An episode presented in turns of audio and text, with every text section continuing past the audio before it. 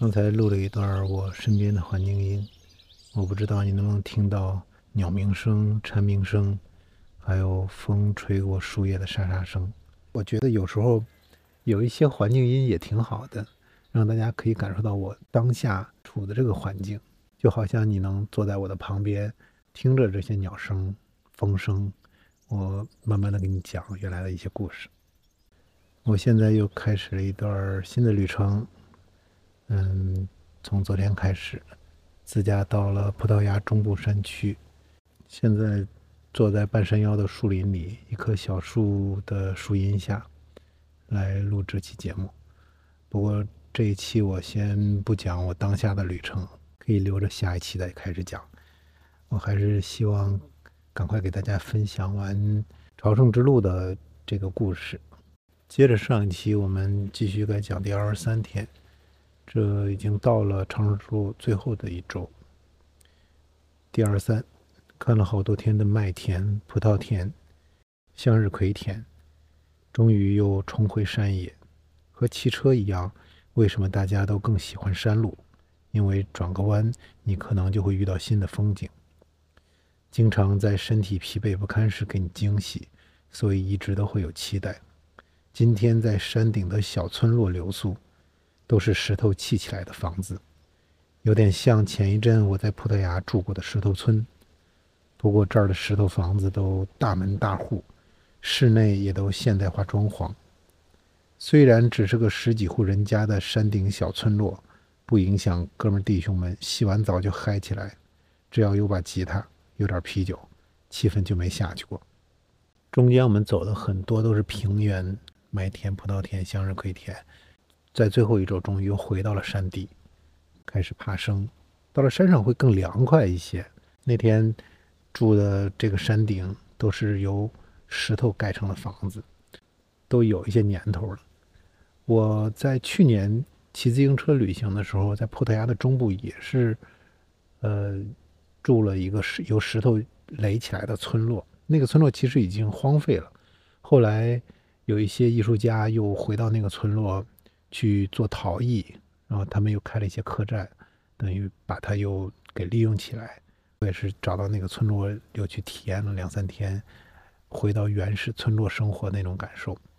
包括今天我住的这个营地，他们的酒吧也是一个老的石头，它应该是个农舍，老石头盖的农舍给改造回来的。因为这边的山区啊，很多石头山，原来肯定就就地取材。用石头去盖房子了。第二十四天，那天只写了有时上山，有时下山。因为前几天终于买到了一双称心如意的鞋，然后把原来不合脚的鞋换掉了，所以就越走越快，然后越走越狂妄，然后觉得自己可以了。所以那天上山下山的时候，也几乎是在跑步。慢跑吧，下山会有很多碎石，不小心就滑了一跤。当时手拿着手机，手机按在了一个石块上，手机的后壳直接就穿透了，还好没有磕到里边的电芯。右脚崴了一下，当时就很担心，我说怎么办？剩一周了，一般崴脚当时肯定就还好嘛，但是就我就担心后面几天会影响继续走路。然后一边骂着自己这种 不小心，一边下山。正好那天住的那个庇护所，它的活动区中间有一个小喷泉一样的池子，池子里的水很凉啊，大家都在里边泡脚。我赶快也把脚那天是泡了好久，因为是冰敷嘛，在你受伤的时候的应激期，头二十四小时还是四八小时，我忘记了，你要赶快的去冰敷它。让减少它肿胀，然后超过这个时间之后再去热敷，嗯，缓解它，让它血液更流通啊，帮助它去更好的恢复。所以当时赶快抓紧时间冰敷，然后希望它不要太严重，第二天不要肿得太厉害。第二十五天，站在这个小街道的时候。让我有一刻恍惚回到了零七年自驾去西藏的时刻，一样的街道，不宽的小镇，一样的天空中飘着同样的云，一样的沿着城有条河，我们开车沿着河一直向前，似是故人归，有些想念。一个教堂中有老师和学生排练钢琴，像是为了演出做准备。坐下听了会儿，教堂中的自然混响就很震撼。穿过小城的河，被拦了一个小坝。就成了当地居民的天然泳池。那天走在那个城市，突然恍惚，好像回到了我去西藏的路上的有一站。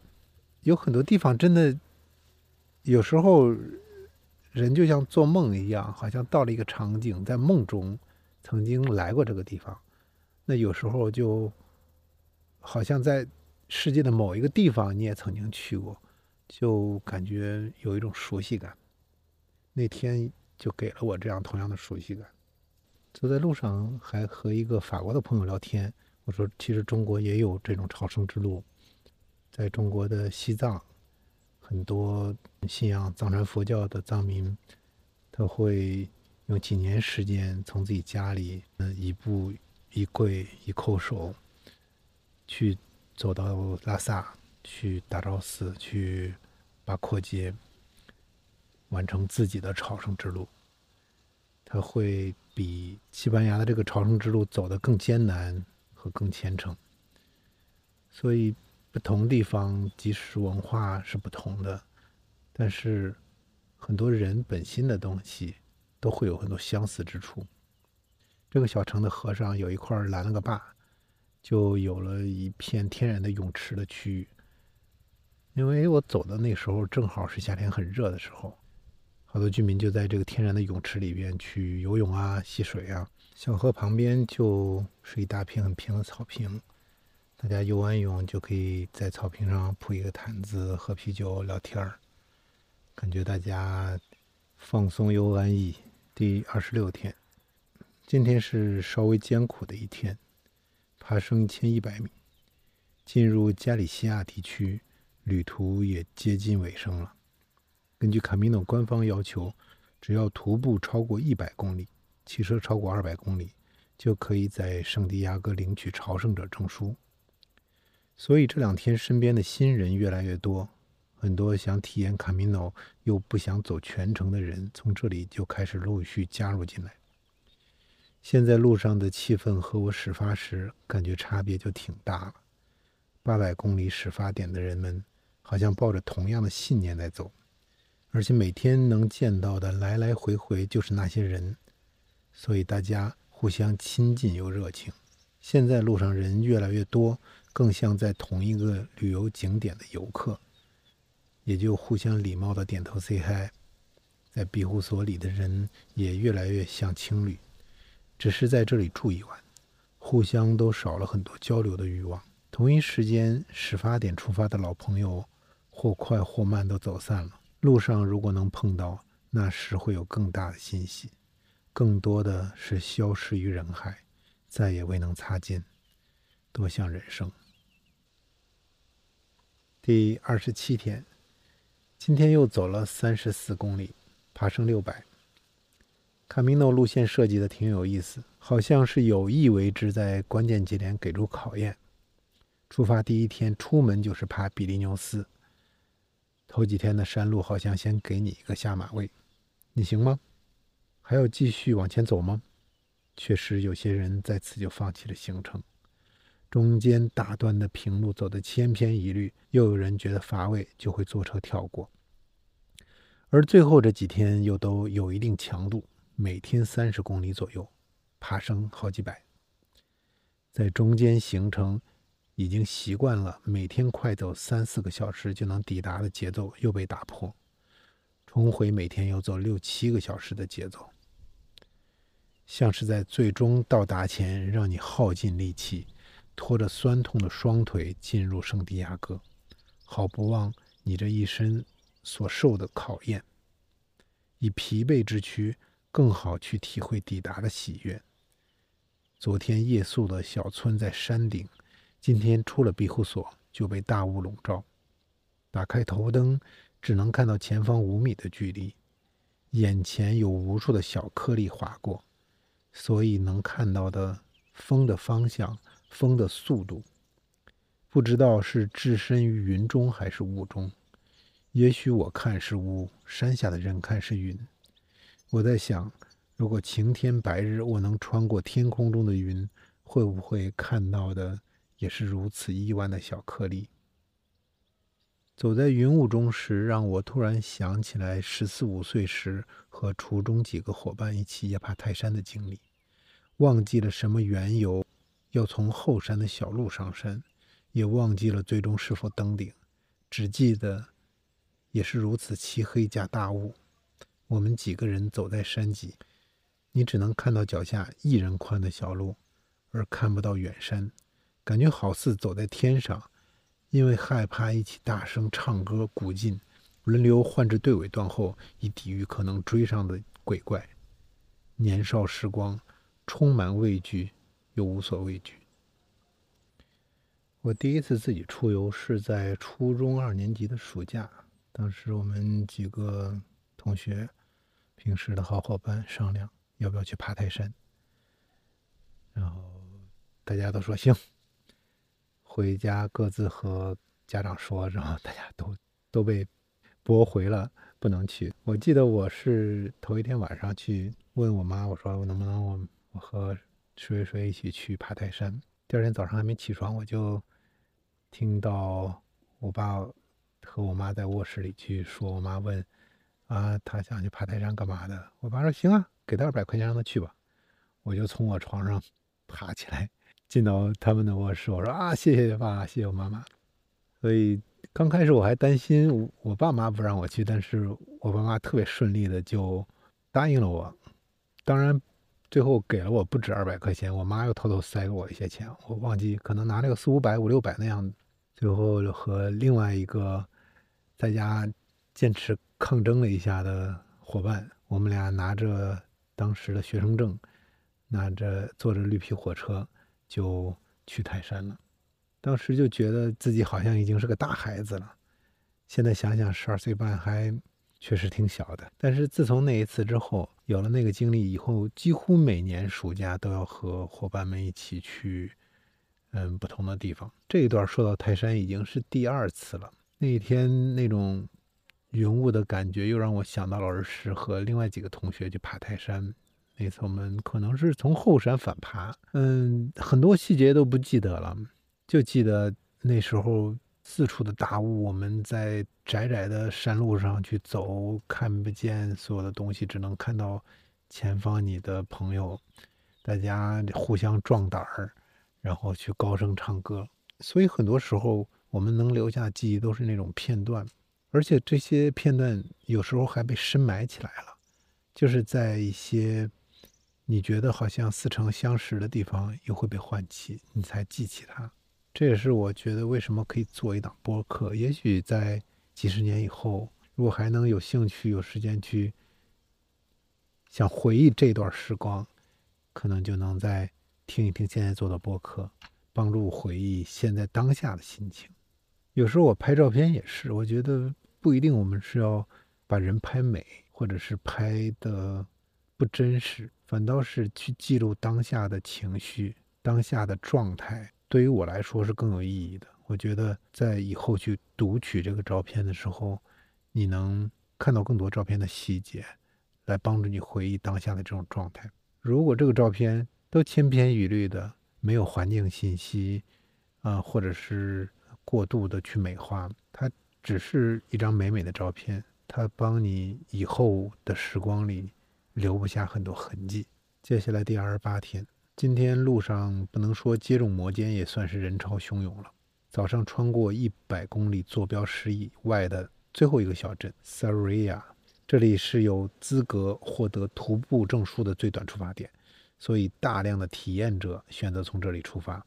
穿城而过时，看到整装待发的人们从各个庇护所涌出，兴高采烈，斗志昂扬。像极了我们刚出发时的样子，这种快乐的气氛也感染到我，不自觉的嘴角上扬，好像又回到了刚出发的那种情绪中。但是，其实这种精神状态和我们的又不完全一样。嗯，我觉得从这儿开始走的有更多的是有一种旅游者心态，大家就是把它当成一次，哎，我一次游览体验，走个一百公里，其实很快，一百公里走个四五天、五六天就到了终点，大家只是嗯简单的体验一下，包括那几天路上会有一些旅行团一样的组织，开着大巴车走一段。然后上大巴车，大家再往前赶一段路，不好走的就坐大巴，好走的就走一走。所以更多的是一种旅行团心态。那几天路上就会多了很多很多人，我们这些老人就会被埋没在很多很多人当中。当我们互相看到一个熟识的老人之后，会向大家打招呼，就包括暗示一下，去有点儿，说实话是朝圣者的这种鄙视链。走了八百公里的我们，好像就觉得，嗯，这些走一百公里的人不行，他们太游客了。然后呢，我们其实也会在路程中遇到那些真的是从家开出门去走的。我遇到了从德国走了两千多公里过来的，也遇到了从法国走了一千六百公里过来的。遇到那种人，我们这种走八百公里的就会觉得啊，大神大神，受我一拜。你看，大家都会心中有一杆小小的秤，鄙视链无处不在。有人问庇护所到底是什么呢？西语是 i b o g 它有点像 hostel，但又不完全一样。我觉得翻译成驿站更容易理解，就是给路上的人提供一个落脚的地儿。它和青旅相似的地方是大多上下铺，不分性别，男女混住，大多有厨房可以做饭。有公共区域可以休息和社交。不同的是，埃伯格的规则是每个地方只能住一晚，一般都要晚上十点上床，早上八点前要离开。西班牙的晚上十点是什么概念呢？可以理解为中国晚上八点，你必须睡觉。我走到现在的位置，日出时间是七点四十九。早上六点出发的话，相当于中国早上四点出门的感觉。所以，西班牙人习惯下午两点吃中午饭，晚上八点吃晚饭，一点也不奇怪了。我总觉得这时区设计的是不是有点奇怪？感觉像是新疆用着北京的时间。我们中国很大，横跨了几个时区，但是因为要用统一的北京时间，所以新疆人用北京时间的话，其实是有也是有点怪怪的。早上。天亮的会很晚，然后晚上大家睡的话也会觉得很晚。但是其实如果新疆时间再挪晚两个小时，会更对于他们的生活习惯。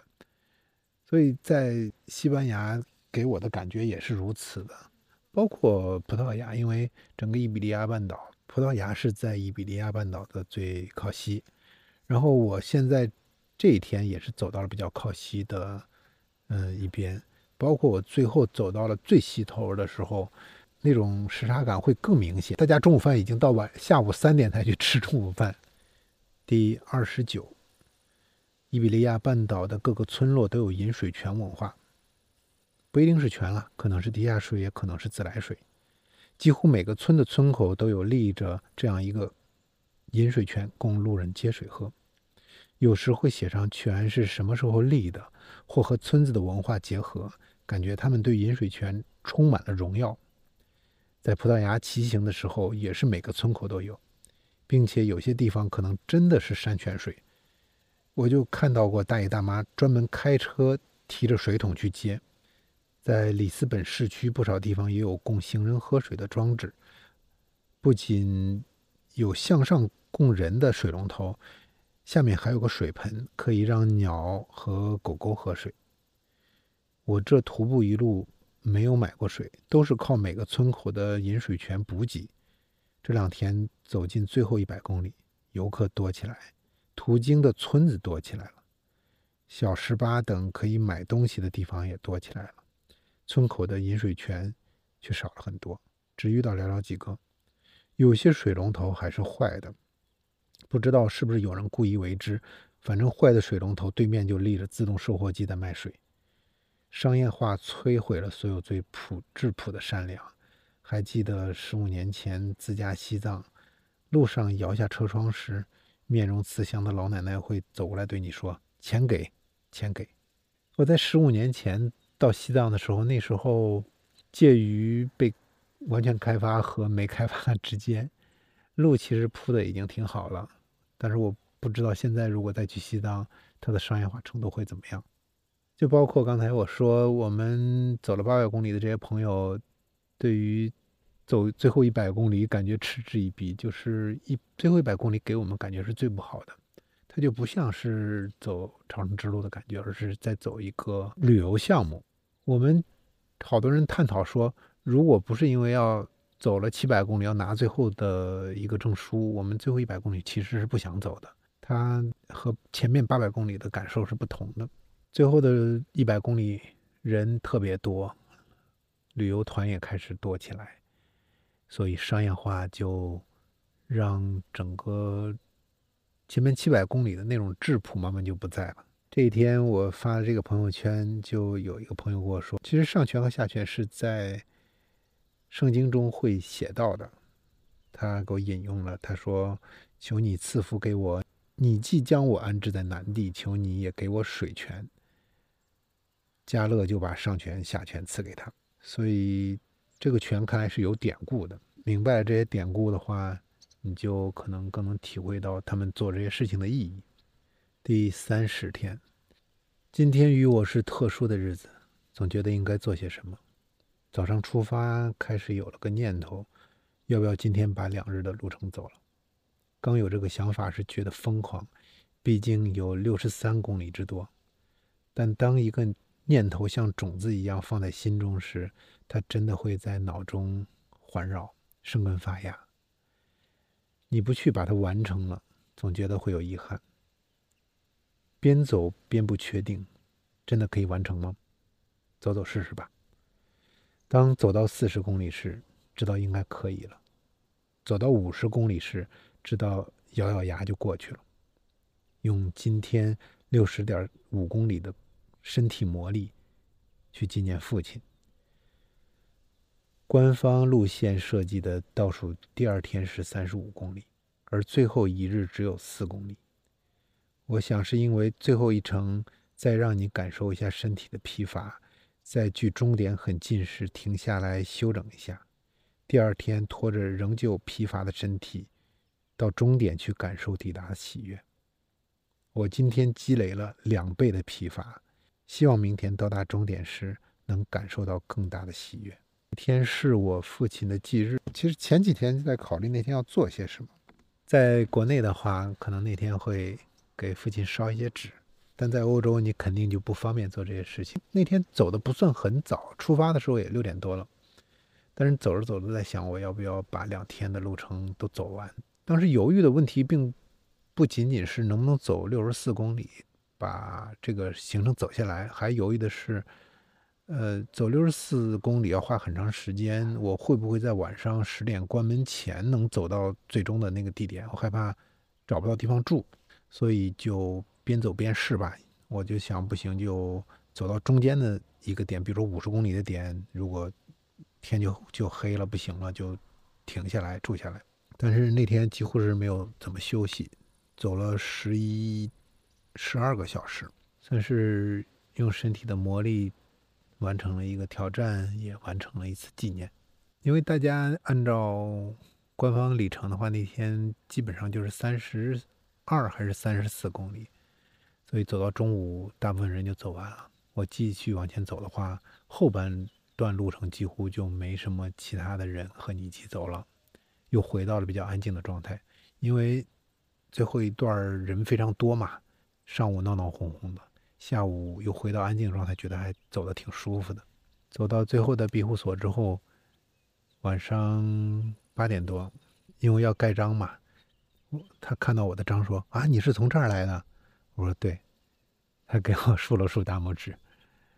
六十四公里应该确实是不太经常有人去走这么长的一个路程，即使在朝圣之路上。这是倒数第二天，我。走到了这个庇护所，其实已经在圣地亚哥的城外了。它离最后的抵达的圣地亚哥的大教堂只有四公里路程。我就在这儿晚上好好休整了一下。第二天早上天还没有亮，我就开始出发，慢慢的行走去教堂广场。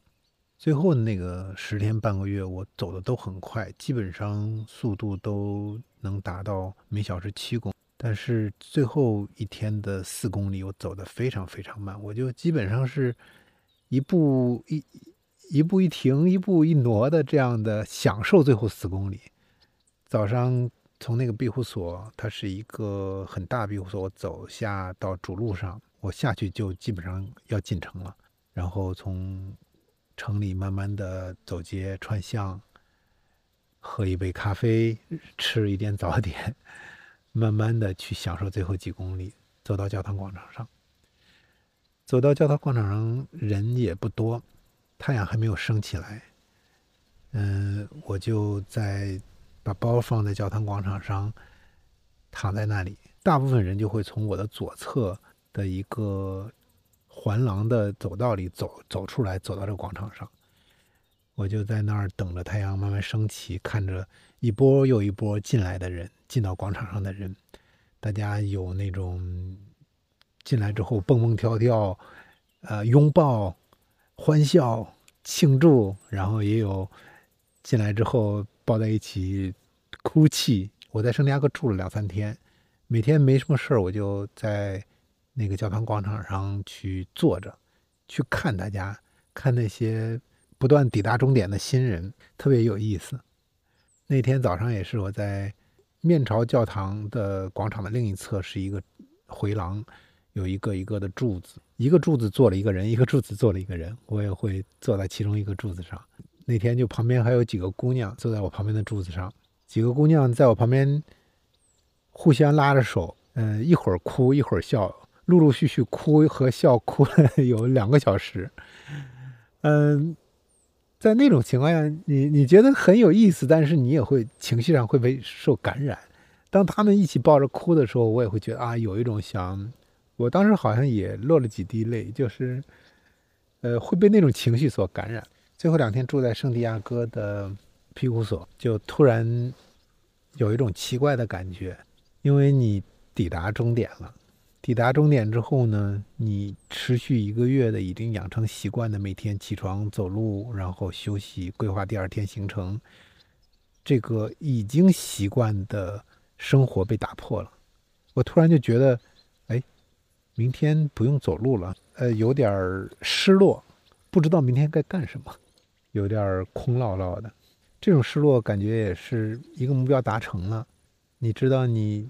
这一个月是在完成一个平行于真实时空的平行宇宙，心无旁骛的享受其中。然后你现在完成了这个使命，完成了这个愿望，你要回到真实的世界的时候，好像有点不舍感。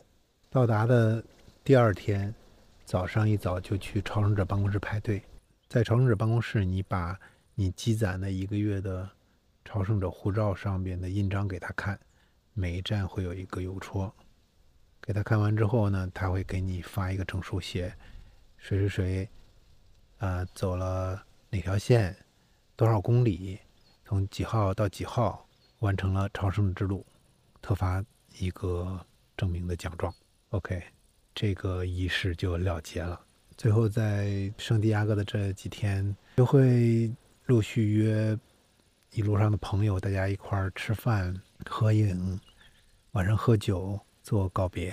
我记得有一个韩国女生，我们都在广场上，大家一起合影。合完影之后，我说 “see you”，那一刻她看我的眼神，我就记忆特别深刻。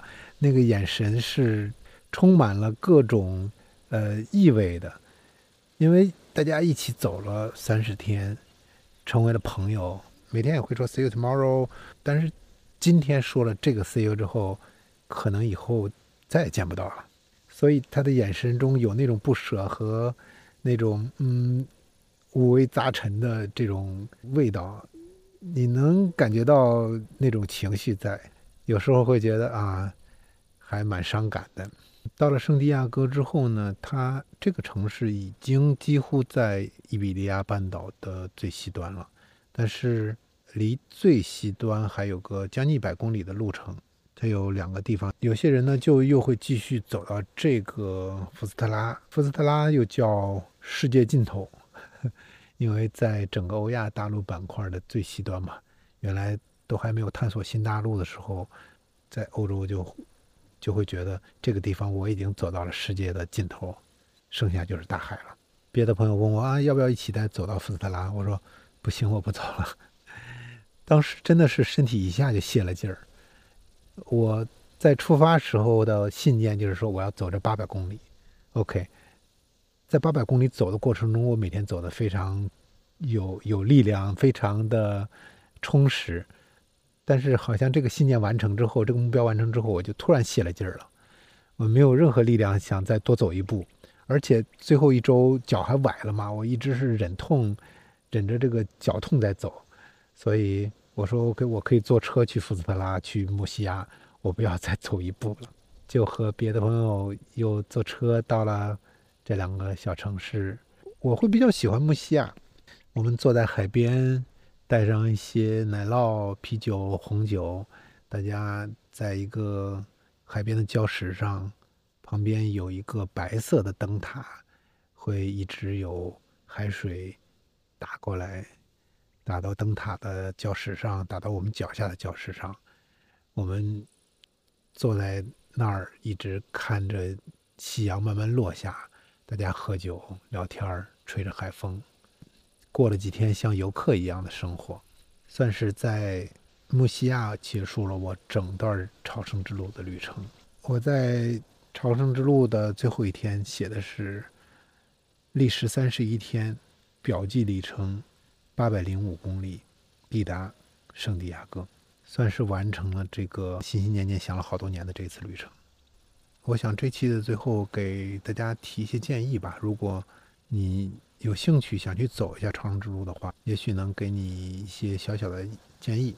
第一呢，就是前几天还有女生问我，一个人走长生之路安全不安全？我觉得是非常安全的。这条路因为都是。走小街小镇，其实欧洲这两年大家觉得不安全，主要是大城市，巴黎呀、罗马呀、米兰呀这种越大的城市，它的人口越杂，游客越多，他越会觉得不安全。但是欧洲的小地方、小镇其实非常安全，这一路基本上过的也是小镇，也是很安全的。再一个，同行的人基本上都是走朝圣之路的朝圣者。大家都为了一个目的在往前走，然后互相也都很关关爱关怀。你走这一路，你会感觉一直被包围在爱之中，不管是互相朝圣者之间的关爱，还是嗯，在庇护所你接受到爱和其他路上呃当地人的一些关爱，我会觉得很安全，女生也很安全，没问题。而且我特别建议一个人走。如果你是两个人、三个人朋友一起去的话，你会陷入到一个小圈子里，大家就是熟悉的几个朋友们，天天一起在聊天呀，一起行走。你这样的话，你会失去和其他人交流的一个机会，你会封闭在自己的小圈子里。一个人的话，你在路上很自由，你你有机会和路上的所有的人去聊天，成为朋友。你可能走着走着认识新朋友，你觉得很开心啊，能一起多走几天，或者不开心，你随时可以一个人走，非常自由。所以我强烈、非常、非常建议一个人走朝圣之路。然后就是到底走多远，我也非常建议不要去走最后一百公里，去为了拿这个所谓的朝圣之路的证，然后走最后一百公里，太旅游了。它你走完的感受不是朝圣之路。它是一个旅游项目，你如果有一个月时间，我非常建议你走完法线偏程。第一次走走法线是最好的，它非常成熟，而且是又是最经典的朝圣之路。你去走的话，你能遇到的同行的人是最多的，得到的这种配套设施的照顾也是最多的。所以我觉得从法线作为朝圣之路的起步是最好的。走全程的八百公里，你会在整个心理上有完整的起伏，刚开始的挣扎，中间的平淡乏味，和最后的又给你一些考验。你的心情是能完整得到一个体会的。路上我们会碰到一些朋友，他是没有那么长时间，比如说每次只来一周，他这一周走了三天、四天，身体刚刚适应，第五天、第六天、第七天他又该离开了。下一次他再来，他又要重新适应身体，所以你只能片段片段的走，是和你能一下走完一个月的这种身体状态是不一样的。反馈给你的心理状态也是不一样的，所以我觉得你如果有时间能走一个月，可以尝试一下，一个月把它走完。有时候我们觉得时间一个月很长，你不去做一些事情，有时候一一年十二个月，一点记忆就没有留下。但是你可能找了一个一个月的时间去完成了一个事情，这一件事情能在你的一生中就能留下一个锚点。你会经常的回忆起它，你经常的能记起它。看似我们花了三十天、三十一天，但是其实我觉得是很值得的。还有就是，如果你确实没有那么长时间，你想去体会一周，怎么体会呢？我觉得你不要去为了拿朝圣之路的那个所谓的证书去走最后一百公里，你去走刚开始的一百公里，走从。法国的三圣彼得堡，去梵比利牛斯，进入西班牙，走最开始的一周。